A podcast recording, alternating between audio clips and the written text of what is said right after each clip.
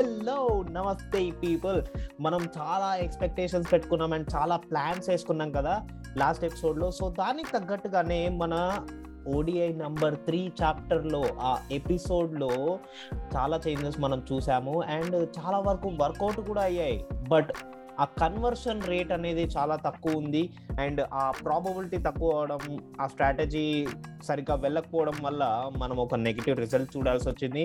ఆ రిజల్ట్ ఏంటో కూడా మీ అందరికీ తెలిసిందే.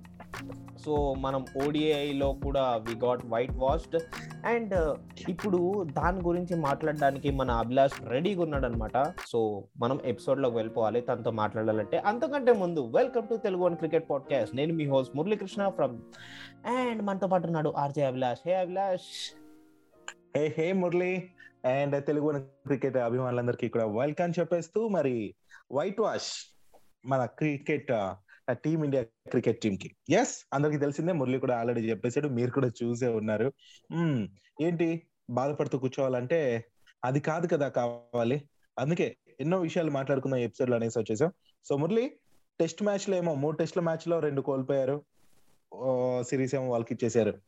మూడు మ్యాచ్ల వన్ డే సిరీస్లో మూడు మ్యాచ్లు కూడా వైట్ వాష్ అయిపోయింది. సో అసలు ఎక్స్పెక్ట్ చేయండి ఇది. మరి ఇంత పెద్ద టీం వరల్డ్లో టాప్ ప్లేస్లో ఉన్న టీం ఇంత ఇదిగా అంటే ఇప్పుడిప్పుడే పికప్ అవుతుంది టీమ్ సర్దుబాట్లు చేసుకుంటుంది సౌత్ ఆఫ్రికా అంటే ఒక టీమ్ని డిజైన్ చేసుకున్నట్టు చేస్తున్న బిల్డ్ చేస్తున్న టీమ్తో ఓకే ఒక పర్ఫెక్ట్ టీం బిల్డ్ చేస్తున్న అలాంటి టీమ్తో టీమిండియా పర్ఫెక్ట్ టీమిండియా ఓడిపోవడం అనేది నిజంగానే ఆశ్చర్యానికి గురి చేసే అంశం.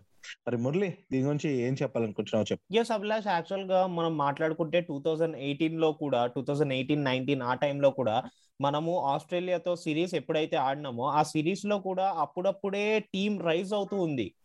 Australian team hmm, hmm. చాలా కొత్త టీం అది ఆ యంగ్ బ్లోక్స్ అందరు కలిసి మన ఇండియాని ఒక టూ త్రీ మ్యాచెస్ ఓడించారు so it's not. That point ఇప్పుడు యంగ్ బ్లోక్స్ వచ్చి ఒక పెద్ద టీం ని ఓడించారు అంటే కనుక.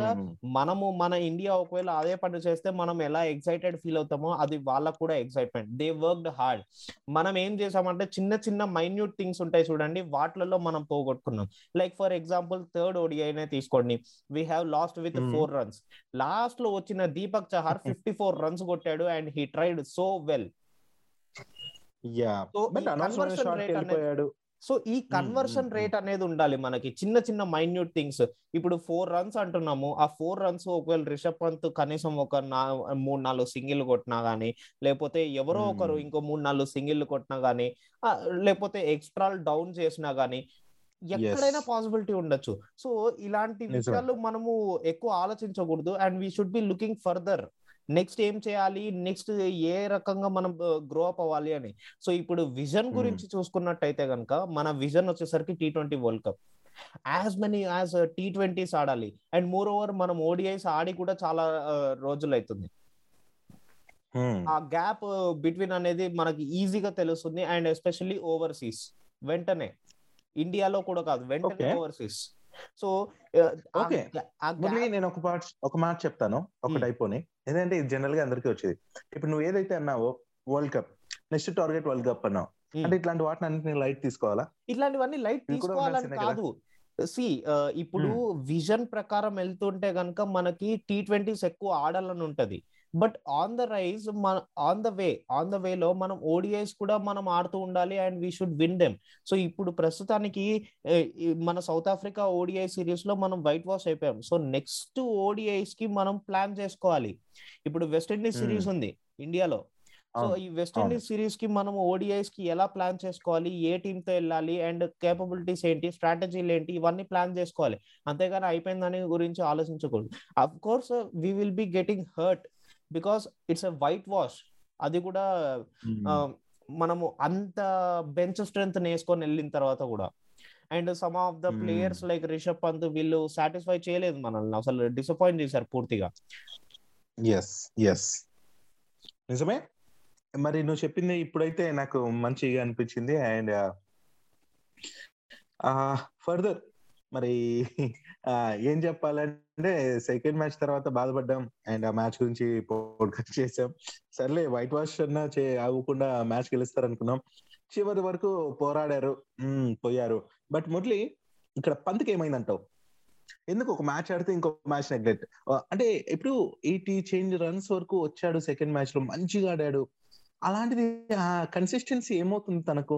ఎందుకు ఇలా ఒకటి ఆడితే ఇంకో మ్యాచ్కి నెగ్లెక్ట్ చేయడం నెగ్లెక్ట్ షాట్స్ ఆడేసి వెళ్ళిపోవడం ఎందుకు ఇలా అవుతుందంటావు? It's all his mind set Abhilash తనకి. స్టార్టింగ్లోనే ఒకవేళ కనుక సెటిల్ అయిపోయాడు అనుకోండి he will be taking to till last తను ఒక లాంగ్ ఇన్నింగ్స్ ఆడగలడు. ఒకవేళ కనుక ఆ Hmm. సెటిలింగ్ అనేది లేదు అండ్ స్టార్టింగ్లోనే సెటిల్ అవ్వలేకపోయాడు అంటే కనుక అదే అదే కనిపిస్తుంది. ఈవెన్ ఇంకోటి మనం గమనించాల్సింది విరాట్ కోహ్లీ గురించి మళ్ళీ. Hmm. ప్రతి ఒక్క క్రికెటర్ మాజీ క్రికెటర్లు కూడా అదే అంటున్నారు. తన స్వీప్ షాట్స్ ఆడటం కావచ్చు తన బ్యాటింగ్ స్టైల్ డిఫరెంట్గా అనిపిస్తుంది. అందరూ అనేది ఏంటంటే తన మైండ్లో ఏదో రన్ అవుతోంది. సో ఆ దాని వల్లనే బ్యాటింగ్ పైన పడుతోంది. సో వాటన్నిటి నుంచి ఎప్పుడైతే బయటకు వస్తాడో అప్పుడే కోహ్లీని ఫుల్ఫిల్గా చూస్తాం మనం అనేసి అంటున్నారు. నాకు కూడా అదే నిజం అనిపించింది. ముందు లాంటి కోహ్లీ. నేను ఒక పాయింట్ చెప్తాను ఇక్కడ. సో. మీరు అందరు అనుకుంటున్నారు అసలు విరాట్ కోహ్లీ ఏం స్కోర్ చేయట్లేదు అని చెప్పి.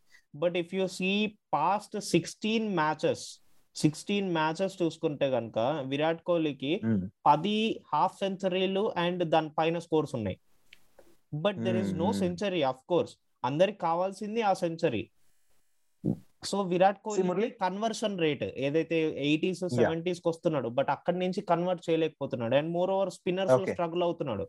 Like if you see this. ODI series మూడు సార్లు ఒక స్పిన్నర్కి అవుట్ అయ్యాడు అండ్ మూడు సార్లు క్యాచ్. పట్టింది బౌమా. నేను ఇక్కడ ఇంకో పని చెప్తున్నా. నేను సెంచరీ గురించి మాట్లాడలేదు. దాని ఉద్దేశం కాదు. నేను అవుట్ అవుతున్న విధానానికి చెప్తున్నాను తను షార్ట్ సెలెక్షన్ గురించి మాట్లాడుతున్నా. అంటే తన సెంచరీ చేయని చేయకపోని అంటే ఈ ఇది వరకు ఎప్పుడు అలాగా చూడలేని కోహ్లీ అంటే తన నుంచి అలాంటి షార్ట్స్ చూడను నేను. అలాంటి చూడటం అండ్ ఆట తీరులో చేంజ్ అనిపిస్తుంది నాకు. సో అంటే బికాస్ నువ్వు ఇంతకుముందు పంత్ విషయంలో ఏదైతే మైండ్ సెట్ అనే వర్డ్ యూజ్ చేసావో అదే కోహ్లీ పైన కూడా ఉంది. ఆ మైండ్ సెట్ కొంచెం ఇబ్బంది పెడుతుంది తన్ని. కొంచెం డైవర్ట్ అయితే బాగుంటుంది అనేసి అయితే నాకు అనిపిస్తుంది. ఇప్పుడు ఏదైతే నెక్స్ట్ సిరీస్ ఉందో ఈ గ్యాప్ ఆ సిరీస్కి మధ్యలో ఉన్న ఈ గ్యాప్ తనకు హెల్ప్ అవుతుంది అనేసి నేను అనుకుంటున్నా మరి and did you also observe plus మనం ఎప్పుడు అనుకుంటుండే శ్రేయస్ అయ్యర్ డెబ్యూ చేసినప్పుడు అనుకుంటుండే పార్ట్ టైం బౌలర్ యూజ్ చేయొచ్చు శ్రేయస్ అయ్యర్ అని చెప్పి అండ్. ఎస్టడీ అండ్ దాంతో పాటు. ఇంకోటి ఏంటంటే మనం ఎక్స్పెక్ట్ చేసాము దీపక్ చహార్ వచ్చి బౌలింగ్ చేయాలి అండ్ ప్రసిద్ధ్ కృష్ణ లాంటి మీడియం పేసర్స్ వస్తే బాగుంటుంది అని చెప్పి and. Of course Deepak Chahar వచ్చాడు స్టార్టింగ్ పవర్ ప్లే లోనే వికెట్స్. తీసుకున్నాడు అండ్ దాని తర్వాత జయంత్. యాదవ్ వచ్చాడు అండ్ దాని తర్వాత. ప్రసిద్ధ్ కృష్ణ కూడా వచ్చి వికెట్స్ తీసుకున్నాడు సో. ఇట్స్ ఇట్స్ ఆల్ మనం అనుకున్న చేంజెస్ బాగా వర్కౌట్ అయ్యాయి it's just minute things that they could not convert into win అంతే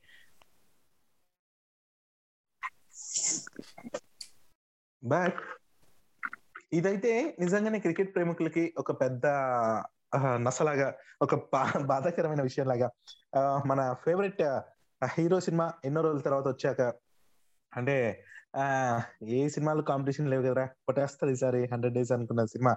ఫొట్ అయితే ఎలా ఉంటుందో అలా అనిపించింది. బట్ ఓకే నో ప్రాబ్లం ఇదే కాదు మనకు కావాల్సింది. అన్నిట్లోనూ టాప్ అయిపోకూడదు. అన్నిట్లోనూ ఎప్పుడు ఒకేలా ఉండకూడదు టీం ఇలాంటి అప్ అండ్ డౌన్స్ ఉంటేనే కిక్ ఉంటది లైఫ్లో కూడా. సో మురళి ఇక నువ్వు చెప్పిన చాహర్ ఇలాంటి ప్లేయర్ ఎందుకు వదులుకోవాలి? మంచి ఆల్రౌండర్ కదా. ఇతను శారదుల్ ఠాకూర్. వీళ్ళిద్దరు టీం కుంటే ఇప్పుడు జడేజా అండ్ పాండ్యా లేని లోటు తీరుస్తారు నాకెందుకు వీళ్ళిద్దరు ఉండాలి but the. Thing only is వీళ్ళు ఇప్పుడు ఆ, భువనేశ్వర్ కుమార్ ఇప్పుడు దీపక్ చహార్ని తీసుకుంటే కనుక భువనేశ్వర్ కుమార్కి కాంపిటీషన్ మ్మ్, మ్మ్. దీపక్ చహార్ కనుక ఇదే. కన్సిస్టెన్సీ కన్సిస్టెన్సీని ఇంకో మూడు నాలుగు మ్యాచ్లు చూపించారంటే కనుక భువనేశ్వర్ పక్కా. కుమార్కి కర్టన్స్ పడిపోతాయి పక్క పక్క. బికాస్ తన పర్ఫార్మెన్స్ కూడా పేలవంగానే పర్ఫార్మెన్స్ ఇస్తున్నాడు. ఏ మాత్రం తన ఇది కనిపించలేదు ముందు లాంటి ఆ బౌలింగ్ ఆ షార్ప్నెస్ ఇదేం కనిపించలేదు మురళి. ఇప్పుడు ఓన్లీ బౌలర్ కదా ఆ బౌలింగ్ అన్నా తన మెరుపులు మెరిపించాలి. బట్ చాహర్ అలా కాదు.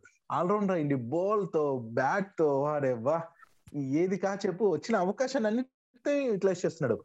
నిజమా కదా? ఎస్ అభిలాష్ సో వీళ్ళందరూ కూడా లోవర్ మిడిల్. ఆర్డర్ నేను మిడిల్ ఆర్డర్ కంటే. లోవర్ మిడిల్ ఆర్డర్కి కొంచెం కాంపిటీషన్ ఎక్కువ పెంచుతున్నారు అని చెప్తాను నేను but it's. Actual it's actually asset Abhilash మనకి చాలా వాల్యుబుల్ అసెట్ వాళ్ళు ఇలాంటి ప్లేయర్స్ ఎందుకంటే ఇలాంటి టైంలోనే Hmm. అసలు చూడండి ఎవరైనా ఎక్స్పెక్ట్ చేశారా సూర్యకుమార్ యాదవ్ శ్రేయస్ అయ్యర్ అవుట్ అయిపోయిన తర్వాత మొత్తం మ్యాచ్ అయిపోయింది అని చెప్పి సగం మంది పడుకొని ఉంటారు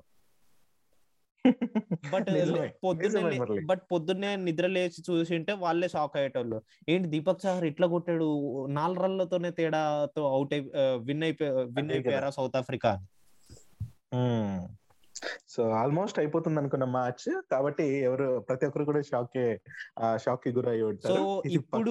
ఇప్పుడు కన్నా మనం అర్థం చేసుకోవాల్సింది ఏంటంటే every one should be in every skill ఈ బాటమ్. ఆర్డర్ మిడిల్ ఆర్డర్కి వచ్చేసరికి every one should be in every skill bowler కదా అని చెప్పి we can give excuse that you should not learn batting బ్యాట్స్మెన్కి ఏంటంటే తనకి ఇంకా బౌలింగ్ రాదు కాబట్టి హీ కెనాట్ బట్ ఒక బౌలర్కి. ఇంకా ఈజీగా అర్థమవుతుంది అభిలాష్ ఒక బౌలర్ని ఎట్లా రీడ్ చేయాలి. అని ఎగ్జాక్ట్లీ మురళి అగ్రేట్ అగ్రేట్ కాబట్టి if you. See if you see మన బౌలర్ ఇప్పుడు చెన్నై సూపర్ కింగ్స్లో మనం మాట్లాడుకుంటే ఒక ప్లేయింగ్ లెవెన్ ఉండే. ఆ ప్లేయింగ్ లెవెన్లో మొత్తం వచ్చిన ఉన్న వాళ్ళందరూ బ్యాటింగ్ చేసే వాళ్ళే అవును. మనం ఒక ఎపిసోడ్లో కూడా మాట్లాడుకున్నాం దాని గురించి. అండ్ అలా. అలా గనక మన ఇండియన్ టీం తయారైతే గనక డిస్ట్రక్టివ్. అభిలాష్. నిజంగా అగ్రీడ్ మురళి. అండ్ మురళి నువ్వు చెప్పినట్టే ఇది అలాంటి టీం కానీ పర్ఫెక్ట్గా ఆ, ఒకటి క్రియేట్ అయితే మాత్రం ఒకటి ఇది చేస్తే మాత్రం చాలా బాగుంటుంది. బట్ ఇక్కడ ఓవరాల్గా కొందరు నిపుణులు అన్నట్టు క్రికెట్ నిపుణులు లైక్ గవాస్కర్ గారు ఇట్లాంటి వాళ్ళు చెప్పినట్టు ఏంటంటే ఆ పాండ్యా అండ్ జడేజా లేని లోటు కనిపిస్తుంది అనేసి రోహిత్ శర్మ లేని లోటు కనిపిస్తుంది అనేసి ఇవంతా అంటున్నారు. ఎస్ అబ్వియస్లీ అది ఉంది. ఆ వాళ్ళ ద్వయం వాళ్ళు ఎవరైతే ఉండాలో వాళ్ళు కానీ ఉంటే కొంచెం స్ట్రాంగ్ ఉండేది. జడేజా లాంటి ప్లేయర్స్ ఉంటే మనకు తెలుసు. అన్ని విధాలుగా ఫీల్డ్లో బౌలింగ్లో బ్యాటింగ్లో కూడా తను ఎంతగా టీం కి భద్రతనిస్తాడో ఇట్లాంటి పీక్స్ మ్యాచ్ని కూడా ఈజీగా చేతులు దాటించేసి ఆ బౌండరీలు దాటించేసి బాల్ని స్టేడియాలు దాటించేసి విన్లు చేయించిన సందర్భాలు కూడా ఉన్నాయి. సో వాళ్ళైతే కీలకం. మరి అలాంటి ఇది రావాలంటే వాళ్ళందరూ కూడా కోలుకొని అండ్ ఫామ్లోకి వచ్చి ఆ గాయాల నుంచి బయటకు వచ్చేసి బాగుంటే మాత్రం తప్పకుండా అలాంటి టీమిండియాను మరి మనం చూస్తాం. సో మురళి ఈ మ్యాచ్ల గురించి ఏమైనా చెప్పాలనుకున్నావా? నేను నువ్వు చెప్పిన తర్వాత నేను వెస్టిండీస్తో షెడ్యూల్ వివరాలు చెప్పాలనుకుంటున్నా మురళి. ఎస్ ఇంకేం లేదు అభిలాష్. ఇంకా మనం వెస్టిండీస్ మ్యాచ్ గురించి వెళ్ళొచ్చు. బట్ ఒక్క సర్ప్రైజింగ్ అండ్ హైలైట్ థింగ్ నేను చెప్పాలనుకుంటున్నాను. అదేంటంటే మ్యాక్స్వెల్ ఒకనొక మ్యాచ్లో ఒక ఇన్నింగ్స్ ఆడాడు అభిలాష్. ఏం ఇన్నింగ్స్. తెలుసా అసలు? One fifty two runs. కొట్టాడు almost and more one fifty four runs I think and దాంట్లో కూడా ఇరవై రెండు ఫోర్లు oh my God.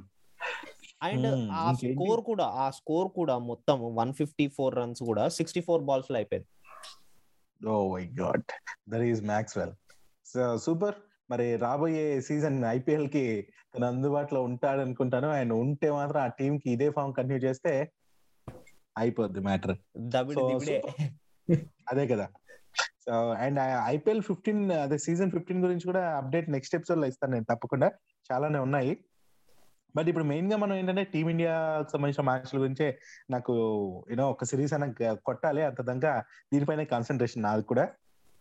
మరి ఇంకో ఎన్నో రోజులు లేదు మురళి ఇంకొక పది పన్నెండు రోజుల్లో మరి నెక్స్ట్ సిరీస్ ఏదైతే వెస్టిండీస్ టీం ఇండియాకి వచ్చి ఆడుతుందో ఈ మ్యాచెస్ చాలా లొకేషన్లో ఉన్న మ్యాచ్లు అన్నింటినీ కూడా కుదించేసి ఈ కోవిడ్ కారణం వల్ల రెండే రెండు చోట్ల ఆడిస్తున్నారు. వన్ డేస్ అంతా అహ్మదాబాద్లో అండ్ టీ ట్వంటీస్ కూడా కోల్కతాలో. అయితే first one day Bharat versus West Indies మధ్య జరిగే first one day February sixth న అహ్మదాబాద్లో జరుగుతుంది. Second one day February ninth third one day February eleventh ఇంకా టీ ట్వంటీ సిరీస్ ఎప్పుడైతే స్టార్ట్ అవుతుందంటే ఫిబ్రవరి సిక్స్టీన్త్ నుంచి స్టార్ట్ అవుతుంది. ఫస్ట్ టీ ట్వంటీ కోల్కతాలో. ఫిబ్రవరి సిక్స్టీన్త్ ఇక second T twenty February eighteenth and third T twenty February twentieth కోల్కతాలోనే ఈ మూడు కూడా జరుగుతాయి. అండ్ మ్యాచ్లన్నీ కూడా వన్ డే మ్యాచ్లన్నీ కూడా మార్నింగ్ నైన్ థర్టీకి స్టార్ట్ అయితే మురళి టీ ట్వంటీలు మాత్రం ఈవినింగ్ సెవెన్ థర్టీకి as per IST Indian standard timings ప్రకారం స్టార్ట్ అవుతాయి. సో రచ్చ రంబోలా ఉంటది. వెస్టిండీస్ టీం కూడా మామూలు లేదు. అక్కడ ఏంటి? తూర్పు ఆరబెడుతుంది మిగతా టీమ్స్ని. నిన్న మొన్న ఒక మ్యాచ్లో కూడా అలానే వాళ్ళ పర్ఫార్మెన్స్ గురించి నేను విన్నాను. మురళి ఆ మన ఇంగ్లాండ్తో జరుగుతున్న టీ ట్వంటీ సిరీస్లో అద్దరు కొట్టేస్తున్న హోల్డర్ అయితే ఏకంగా సెవెన్ రన్స్ ఇచ్చి ఫోర్ వికెట్లు పగల అడుగొట్టాడు. Only. Three point four overs వేస్తే ఏడేడు రన్స్ ఇచ్చి four wickets పడగొట్టాడు. And you know first T ట్వంటీలో ఘన విజయం సాధించింది ఇంగ్లాండ్ లెక్కేసుకో. చాలా స్ట్రాంగ్ అనిపిస్తాం వెస్ట్ ఇండీస్ కూడా. మరి ఇంకా వెస్ట్ ఇండీస్ మనకు తెలిసిన విషయమే అసలు ఆ నైన్టీన్. ఎయిటీ త్రీ అప్పటి నుంచి వాళ్ళ లెజెండరీ చూస్తున్నాము అంటే లైక్. అప్పుడు మా ఆ సినిమా చూస్తే మనకు తెలుస్తుంది వెస్ట్ ఇండీస్ ఎంత పెద్ద గ్రేట్ టీం అని బట్ మెల్లమెల్లగా దాన్ని మనం ఓడించుకుంటూ ఓడించుకుంటూ అట్లా మిగతా టీంలు కూడా ఓడించుకుంటూ వచ్చాయి బట్ ఇప్పుడు. ఇంకా ఎవల్యూషన్ అయ్యేసరికి ఫార్మాట్స్ అన్ని చేంజ్ అయ్యేసరికి సో ఈ మిగతా టీమ్స్లో కూడా స్కిల్ పెరిగింది అండ్ కంట్రీస్లో కూడా. కొత్త కొత్త ప్లేయర్స్ అందరూ రైజ్ అయ్యారు. So everything got. Normal. But ఇప్పుడు వెస్ట్ ఇండీసే కాదు. అందరూ పెద్ద పెద్ద కాంపిటీషన్లో ఉన్నారనమాట బట్ మనకి ఇంపార్టెంట్ కాంపిటీషన్ ఏంటో తెలుసు కదా? Upcoming West Indies series ODI and T twenties. అనమాట సో మిస్ అవ్వకుండా దాని గురించి మన స్ట్రాటజీలు డిస్కషన్లు రచ్చ రంబోలా వాళ్ళే కాదు మనం కూడా చేద్దాం. సో తగ్గేదే Exactly. నెక్స్ట్ ఎపిసోడ్లో. కలుసుకుందాం మరిన్ని విషయాలతో. నేను మీ మురళీకృష్ణ సైనింగ్ ఆఫ్. తగ్గేదేలే. నేను మీ అభిలాష్ సైనింగ్ ఆఫ్